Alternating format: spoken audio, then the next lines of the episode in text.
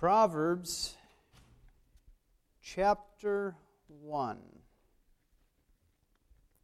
you could turn there.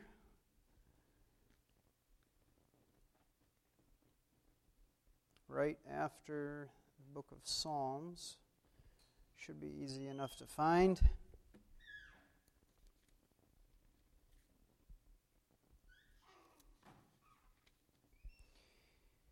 God created this world and he created it a certain way. And he created it this way intentionally to show us spiritual realities. Now, we normally think of things the reverse way. Okay, we normally think that uh, the analogies that are given are things that in, in, the, in the Bible we, we see all kinds of metaphors and analogies, right? Comparisons are made like um, the sword of the Spirit. Well, the sword of the Spirit is an analogy, right? But where did it come from? Normally, what we tend to think is because we see and spend all of our time in the, this physical world, we think of it as though the, the world came about and then God was trying to explain to us these spiritual realities, and so he began to look around for something that would be sort of like what he was what he was trying to explain to us in his word, right? That's how we would think, that's how we create, that's how we create analogies. But with God, it's exactly the opposite. He created the world with the meanings, with the things that it has, so that He could show us these realities.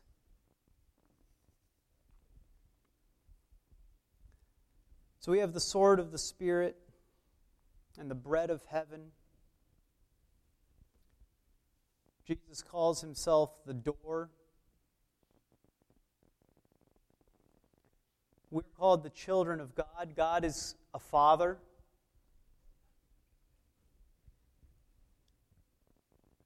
These are not just conveniently somewhat similar to things on earth.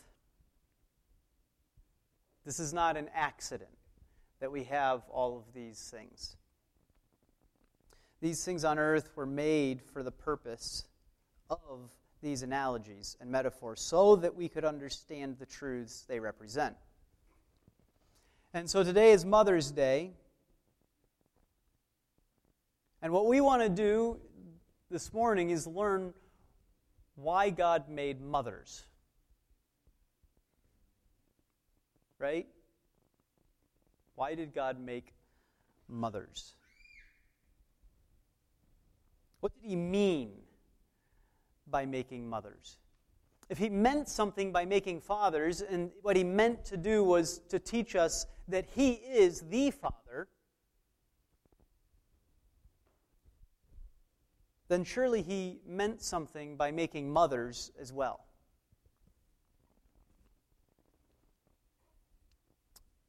One of the struggles that we have, the difficulties that we face, is that families are broken today. And so family relations are messed up. And so, because of that, uh, motherhood is misunderstood, undervalued, and therefore we are at a disadvantage as we attempt to unveil what motherhood is supposed to teach us. So, the first thing that we have to do is we have to learn what motherhood is. And then we have to learn to value it. But we can't learn to value motherhood as we ought until we learn what motherhood itself actually is. Then we can learn what it teaches us. So please stand as we read Proverbs 1 7 through 9. The fear of the Lord is the beginning of knowledge. Fools despise wisdom and instruction. Hear, my son, your father's instruction, and do not forsake your mother's teaching. Indeed, they are a graceful wreath to your head and ornaments about your neck. This is the word of the Lord. You may be seated.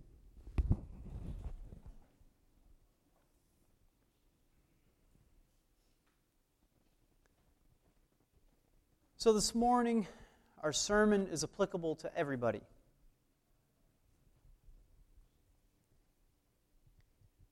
Not just to mothers, right? Part of the reason we would say the sermon is applicable is because we've all had what? Mothers. And that's something that's important about motherhood. It's a, it's a universal experience, right? That we've all been born.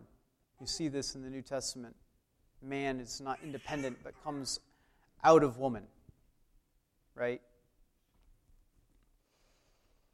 But it's also applicable to all of us because we read in the New Testament in Galatians 4, starting in verse 26, it says, But the Jerusalem above is free, she is our mother. For it is written, Rejoice, barren woman who does not bear. Break forth and shout, you who are not in labor. For no, more numerous are the children of the desolate than of the one who has a husband. And you, brethren, like Isaac, are children of promise. So we are a church.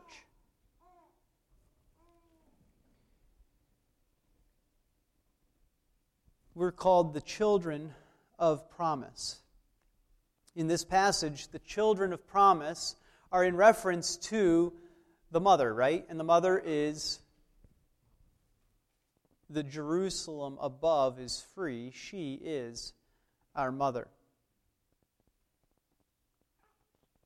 Now, if I spent the rest of the morning talking about the Jerusalem above, she is our mother, we might be tempted to be irritated because aren't we supposed to be celebrating Mother's Day? Our literal mothers, the mothers here in this building, right? But remember, what did we see? We have to learn what motherhood is before we can truly value motherhood and our own mothers the way we ought to. Does that make sense? We learn where this motherhood, this earthly, quote unquote, real motherhood comes from as we look at the spiritual reality that it's compared to. The motherhood that we have here is very real, very real to us, especially, right? And yet it is a dim shadow of the spiritual reality that it represents. That Jerusalem above, she is free, she is our mother.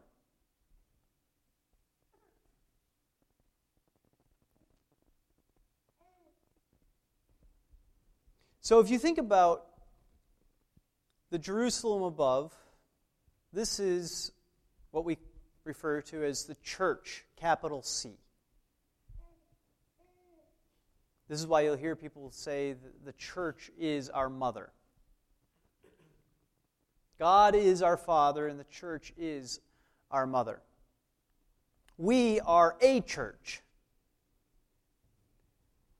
And so, in some sense, this church is to be a mother, lowercase m, The same way that you are to be mothers, women, lowercase m. But all of it connects to this bigger picture, this reality of the spiritual motherhood of the Jerusalem above, the capital C church, made up of all of the believers.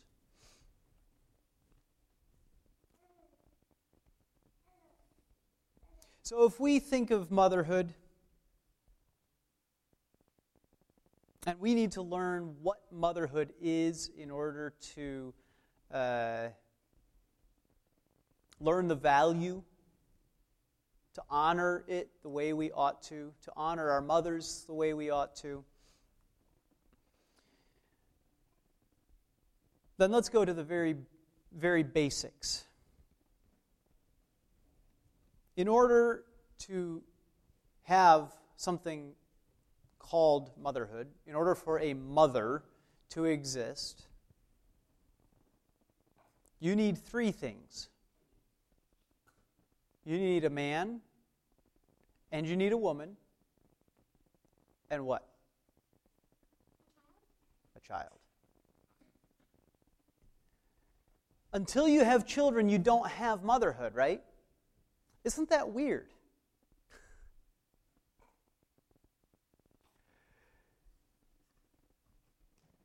You're not a mother until you're a mother. You're not a mother until you have children. It's, it's as basic as you get. But how does another person existing make you suddenly something else? You think about that?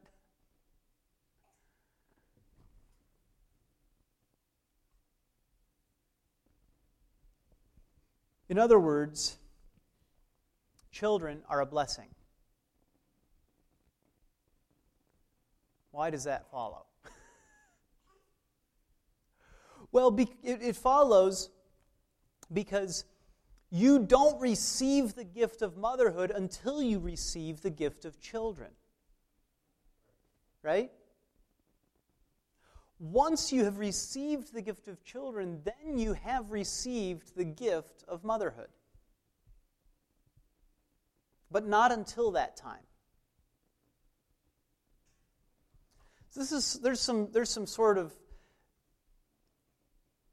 maybe circular reasoning that we can do here. It, in, in, in one sense, today is, Mother, is Mother's Day, and so we think highly of mothers today. And therefore, I turn it around and I say, therefore, children are a blessing. Or maybe you tend to think not so much about motherhood being good, but you think of children being good. In either case, either they're both good or they're both bad. Because there's no separating motherhood from having children. So either being a mother is a blessing and having children is a blessing because they're one and the same, or they're both a curse. Well, of course, what we see in our passage is this command to honor our mothers, to not forsake our mother's teaching. The, the blessing of motherhood is shown all through Scripture. And this passage that I read in Galatians commands the barren woman to rejoice, to break forth and shout.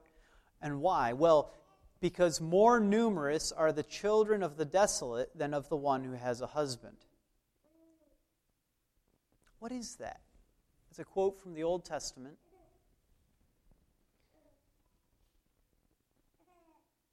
What is it talking about?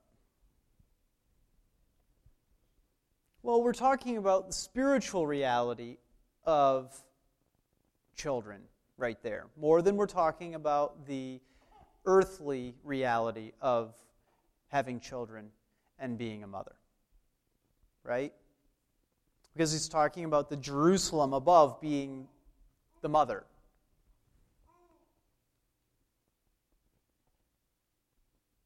But when you see that it's talking about the spiritual, you cannot then write it off and be like, oh, well, yeah, I mean,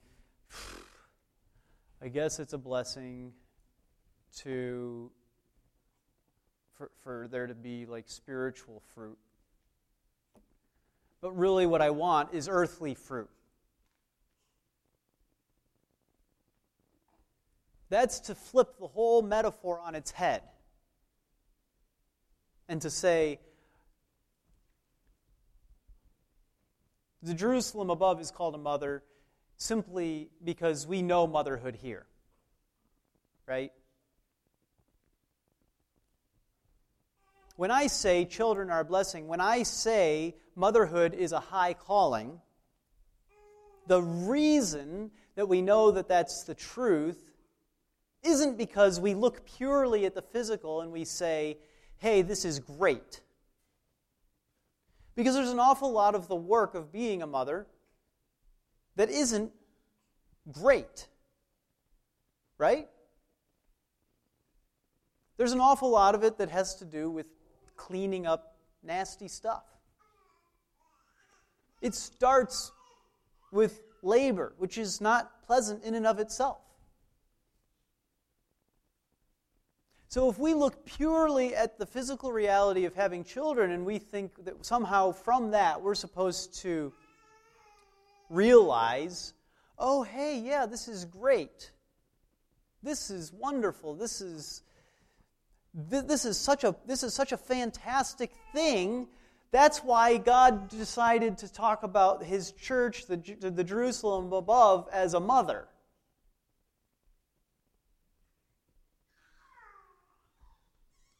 no because look at our world. The world around us looks at motherhood and thinks very little of it right? It looks at the work and is like eh, maybe i'll i mean that would be good a little bit. I think I might try it out sometime.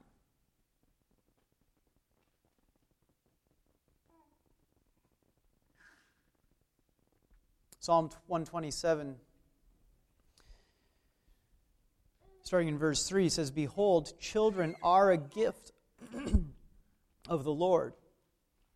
The fruit of the womb is a reward. Like arrows in the hand of a warrior, so are the children of one's youth. How blessed is the man whose quiver is full of them. They will not be ashamed when they speak with their enemies in the gate. and then again, Psalm 128 Your wife shall be like a fruitful vine within your house, your children like olive plants around your table. Behold, for thus shall the man be blessed who fears the Lord. So if we look at children, and we look at motherhood like our culture looks at it, we're going to evaluate it purely on the physical level. And we're going to say, does this bring me joy? Does this bring me joy? Does this bring me pleasure? Does this bring me pleasure? Let's evaluate the, the varying levels of good and bad in this, weigh it all out, and decide whether it's good or not well, it would be good for me to have one child, but I don't think it would be good for me to have two children. It wouldn't be nearly as pleasant. It wouldn't be, right? I mean, this is the way that the world thinks of motherhood. well, how do we know that motherhood is actually better than that?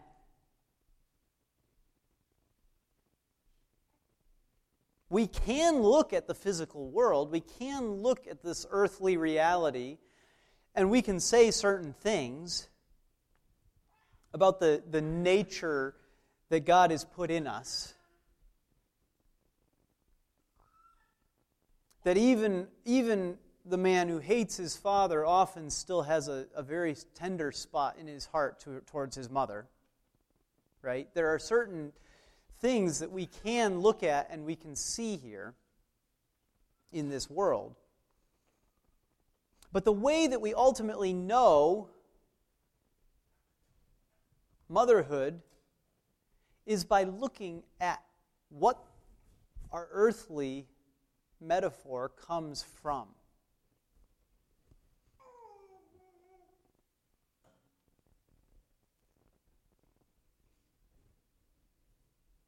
The Jerusalem above is free. She is our mother. And then what does it talk about? Immediately, it talks about fruitfulness, doesn't it? Why? Well, because what you want is for there to be spiritual fruit from the church, our mother. You want there to be children. And what are the children to be? They're to be brought up by the teaching of the mother in the way of the father. And isn't that exactly what we see in Proverbs? Hear, my son, your father's instruction, and do not forsake your mother's teaching. Indeed, they are a graceful wreath to your head and ornaments about your neck. And so we ought to desire children as a blessing of the Lord because he says they're a blessing. But also because we understand why they are a blessing.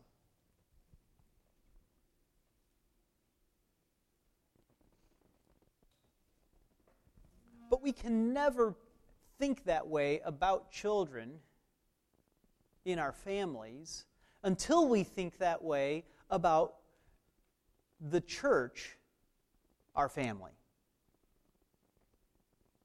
Because that's the one that precedes physical motherhood.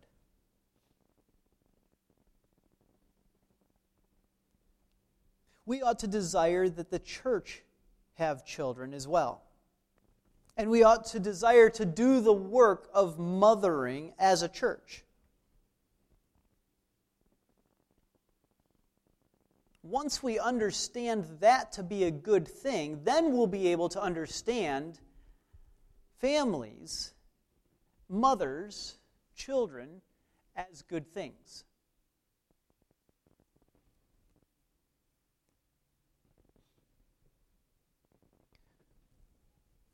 Mothers bring us into existence. I already referenced this in 1 Corinthians 11, though. Let me read it to you. Starting in verse 7 For a man ought not to have his head covered, since he is the image and glory of God, but the woman is the glory of man. For man does not originate from woman, but woman from man. For indeed, man was not created for the woman's sake, but woman for the man's sake. Therefore, the woman ought to have a symbol of authority on her head because of the angels. However, in the Lord, neither is woman independent of man, nor is man independent of woman. For as the woman originates from the man, so also the man has his birth through the woman. And all things originate from God.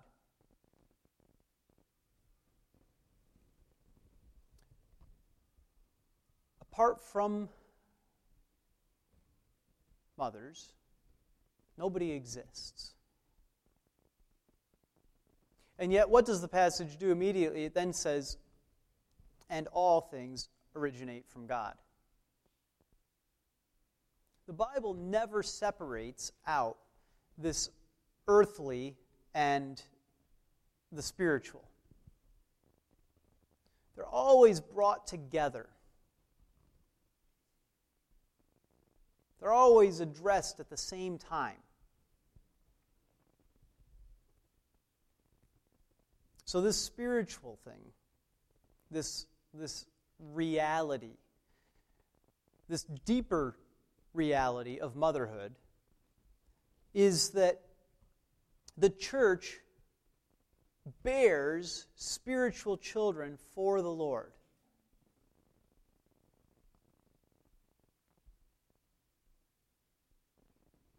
And this is a good thing, a beautiful thing. It's what He wants from us as a church. That we would bear children in His name. And one of the ways that we do that is by having physical children. But not just having physical children, right? Having those children and then what? Teaching them his commands. Raising them to do what he has commanded. This is the work of mothering. So we do that as a church. We are a mother to souls. You just see it work its way out in level, you know, one level down to the next level, down to the next level. And the most basic level, or the simplest level, is physically having children.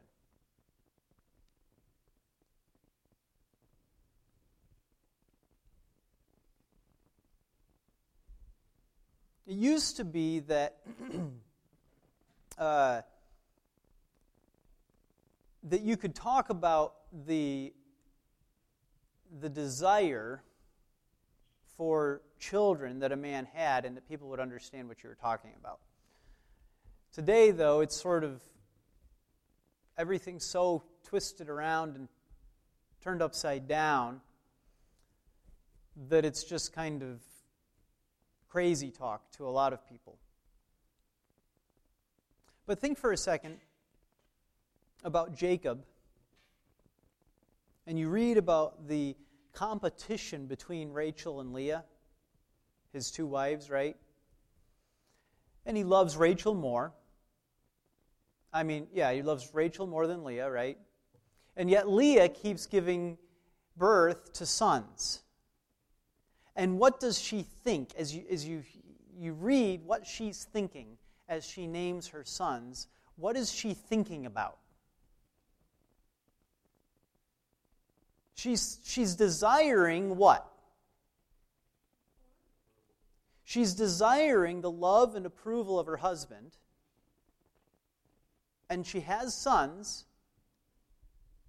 And what's the, what's her reaction? Her reaction when she has a son is one of joy. Why? Because she knows that this is what her husband wants. She knows he wants sons. She knows he wants children. Well, this is the way that God our Father is. He wants children. He wants us to bear fruit and to raise up a godly seed. And so, one of the reasons that we honor mothers, I mean, there's a special day, it's a holiday, it's, uh, you know, it's on the calendar, it's in the, it happens even in the United States. Okay? But why is it that we, that we would bother in the United States today to honor motherhood? Well, the real reason is because we still know that we wouldn't exist if it wasn't for mothers. I think that's the, I think that's the real reason in the United States today why this still happens. And that is absolutely a true and good thing about mothers, right? We wouldn't exist without them. But is that really all that we have to say about motherhood? Is that the sum total of, like, hey, thanks, mom, I like existing? It's all about me still at that point, right? That's just pathetic. Can our honoring of motherhood go further than that? Can our honoring of our own mothers go further than that? Well, the only way that we can speak of our existence as being a good thing without it being just self serving, like, oh, hey, I like existing, is if we go back to the purpose that God created within us and say, it is a, it is a good, capital G good, for women to get married and to give birth to children. Therefore, what you have done in giving birth to me is good, independent of me. It's a capital G good thing. Why? Well, because this is the way God made it to be. Because God desires a godly offspring. And that starts with offspring. Now, then you can say, well, yeah, but I mean, my mom gave birth to me, and then what? All of her sin, right? She did this, and she did that, and she never did this for me, and she always did that to me. And the sins of our parents will never come to an end if we start searching for them, right?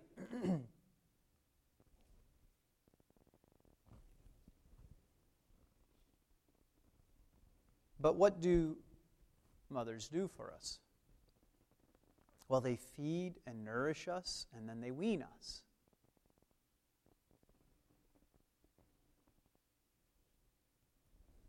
Second Timothy 1 5 says, For I am mindful of the sincere faith within you. Paul is writing to Timothy, and he's saying, you have sincere faith, which first dwelt in your grandmother Lois and your mother Eunice, and I am sure that it is in you as well. What do you see there? You see physical motherhood, right? Connected directly to spiritual motherhood. Not just connected directly to it, but they are one in the same. Timothy's mother was his mother in the faith. Timothy's grandmother was his grandmother in the faith. They fed him, they nourished him. They nourished him not just physically, but spiritually as well. And that's the part that Paul brings out as the beautiful thing about Timothy's mother and his grandmother.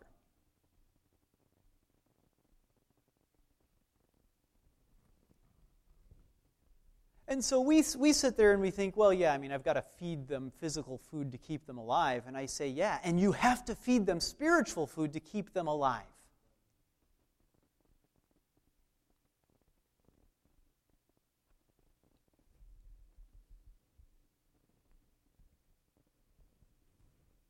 Hebrews 5 12 through 14 says, For though by this time you ought to be teachers, you have need again for someone to teach you the elementary principles of the oracles of God, and you have come to need milk and not solid food. For everyone who partakes only of milk is not accustomed to the word of righteousness, for he is an infant. But solid food is for the mature, who because of practice have their senses trained to discern good and evil.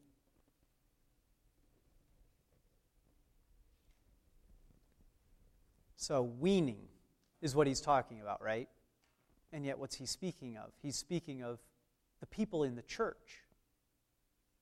And he's talking about the people in the church being immature and having not been weaned to solid food. And in a sense, he's blaming them, right?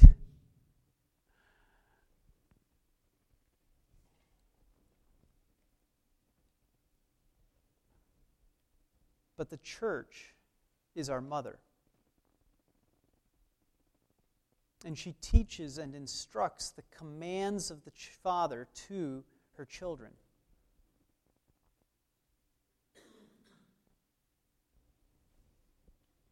Because of practice, they have their senses trained to discern good and evil.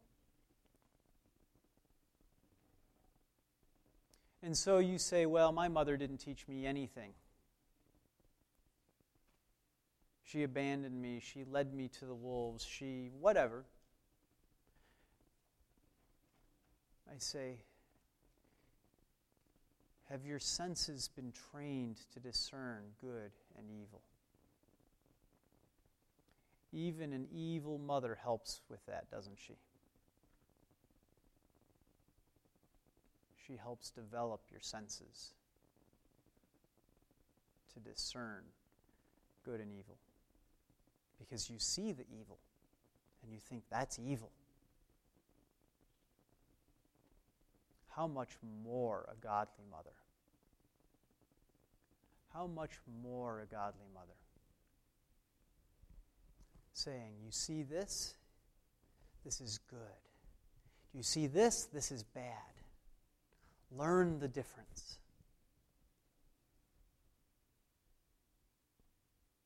And this is the opportunity that we have as a church within the world to make children for the Father. And then to raise them up into spiritual maturity, which is exactly what Paul is talking about when he's writing to the Corinthians, right?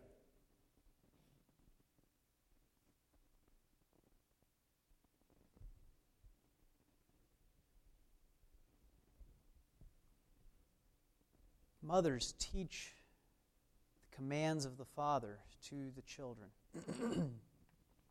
All over the place you see this in Proverbs. Proverbs 6:20 says, "My son, observe the commandment of your father, and do not forsake the teaching of your mother." What is the mother teaching? Mother is teaching the command of the father. This is the spiritual reality and then you see it come forth in the, in the home, the physical home, right?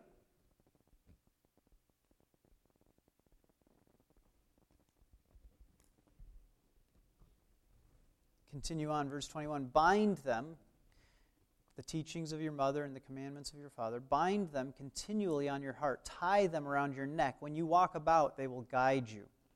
When you sleep, they will watch over you. And when you awake, they will talk to you.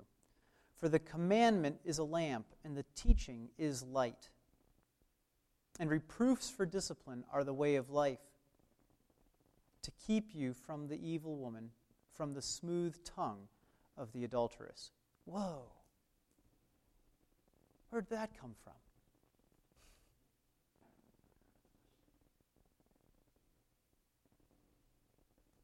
Well, it, it came from talking about what the desire is for the outcome for these children, right? What do you want for your children? You want them to grow up to love the Lord and to walk in His way. What higher calling can there be than to be given the work of teaching them so that they then follow his commands.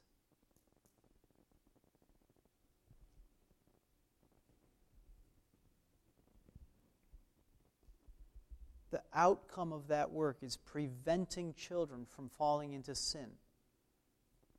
It's preventing them from going to destruction.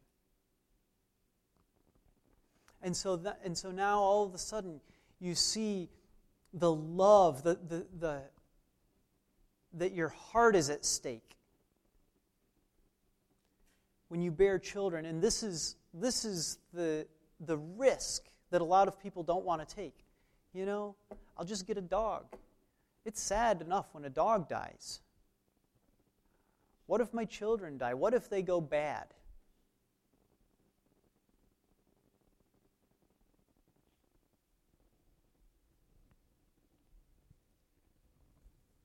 An evil woman teaches her children to disobey their father, and then they fall into sin. A godly woman teaches her children to obey their father. Their father earthly and their father heavenly.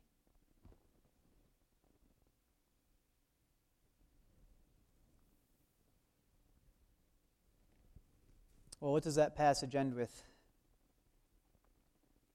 Reproofs for discipline are the way of life to keep you from.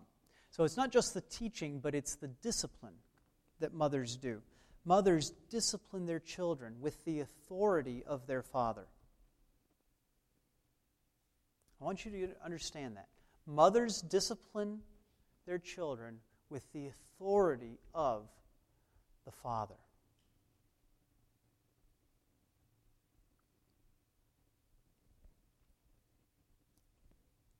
The church is called to discipline and is given the Father's authority. Matthew 16, 19 says, I will give you the keys of the kingdom of heaven, and whatever you bind on earth shall have been bound in heaven, and whatever you loose on earth shall have been loosed in heaven. John 20, 23 says, If you forgive the sins of any, their sins have been forgiven them. If you retain the sins of any, they have been retained. Now think about a home. The mother says, You may. That's it. The children come to dad. Mommy says, I can go to the. Can I go to the. Why are you asking me? Your mom says yes. The answer is yes. Well, of course, only a two year old does that, right?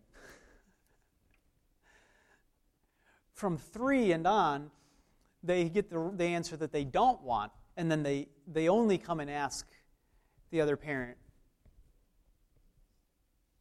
when they were trying to get a different answer.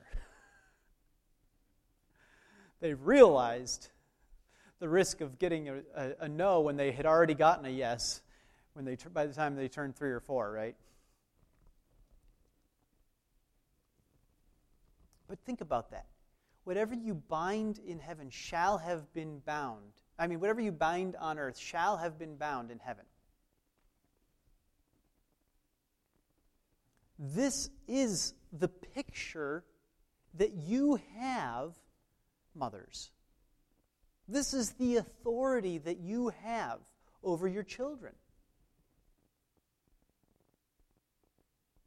When dad has gone away to work, you are his authority.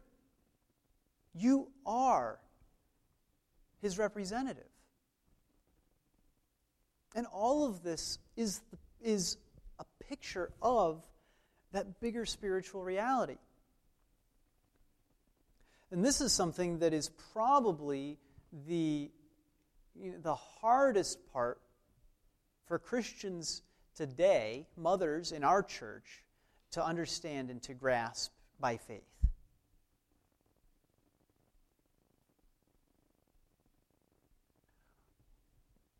We've made it through seeing that fruitfulness is good.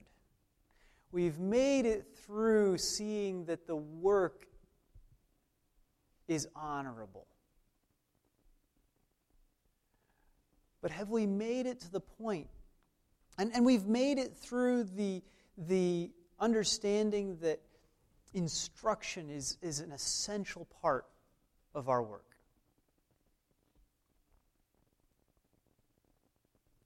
But have we made it to the point, mothers, of seeing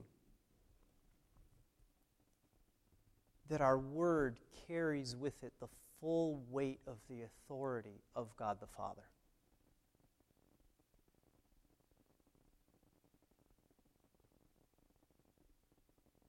That's what's at stake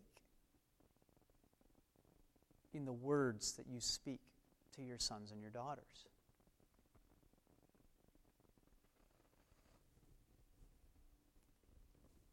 And this is why we discipline. We discipline so that they will be prevented from going to destruction. And what do we discipline? We discipline any dishonoring of God the Father, right? But how do we how do we see dishonoring of God the Father in a 3-year-old? We see dishonoring of God the Father when he doesn't bother to hear his mother's voice.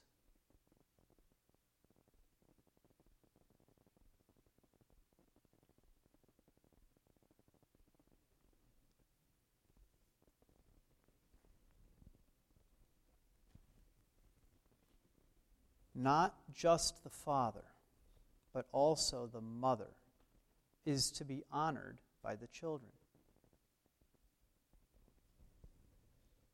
The Ten Commandments don't say, honor your Father in heaven, and then stop at that. Yeah, that's the start. The first command is God the Father is Father, right? I mean, the whole first tablet of the law is about the fatherhood of God, honoring Him, living according to His command, worshiping only Him. But then you come to the fifth commandment, and it says, Honor your father and your mother, so that you may live long in the land the Lord your God is giving you.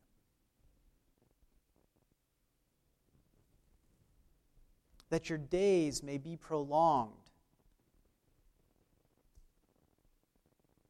As opposed to running headlong into destruction and dying young.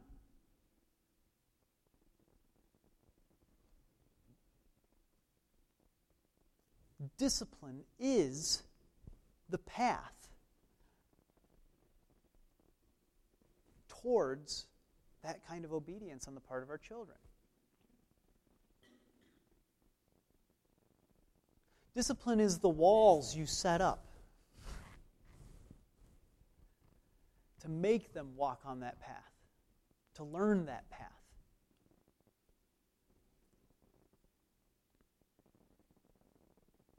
It's the hedge on either side so that you can't get off it. And you start trying to get through the hedge and you realize this is really painful trying to climb through this hedge. I think I'll just go back on the path.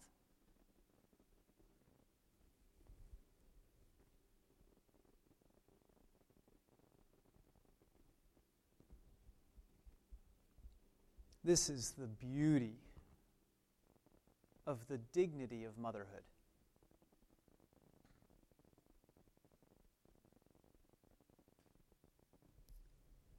And I want us all to understand the dignity of the work of the Church of Jesus Christ, raising up a godly seed for the Father. Because it is only once we see that that we can then understand motherhood as we ought to.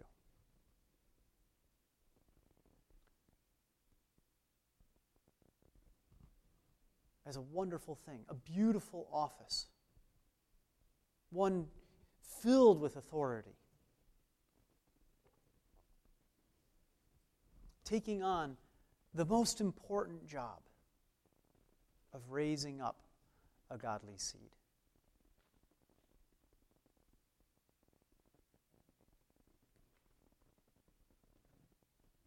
I'm convinced that our carelessness about the dignity of mothers.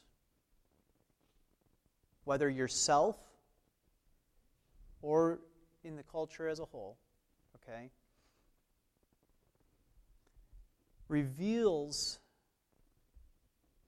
the lack of understanding that we have about the dignity and authority of the church, our mother.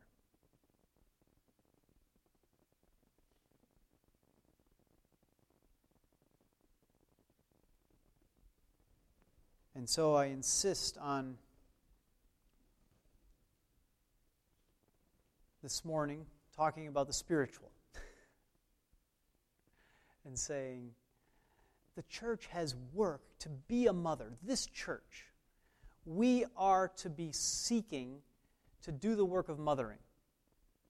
It's painful.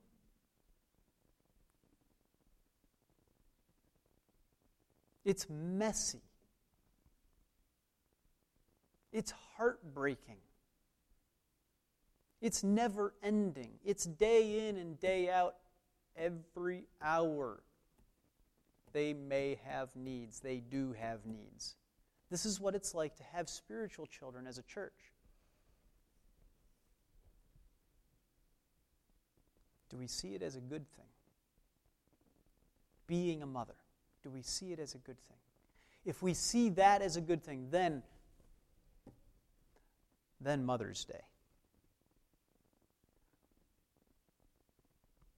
will be quite the day. Because we'll know what mothering really is. Let's pray.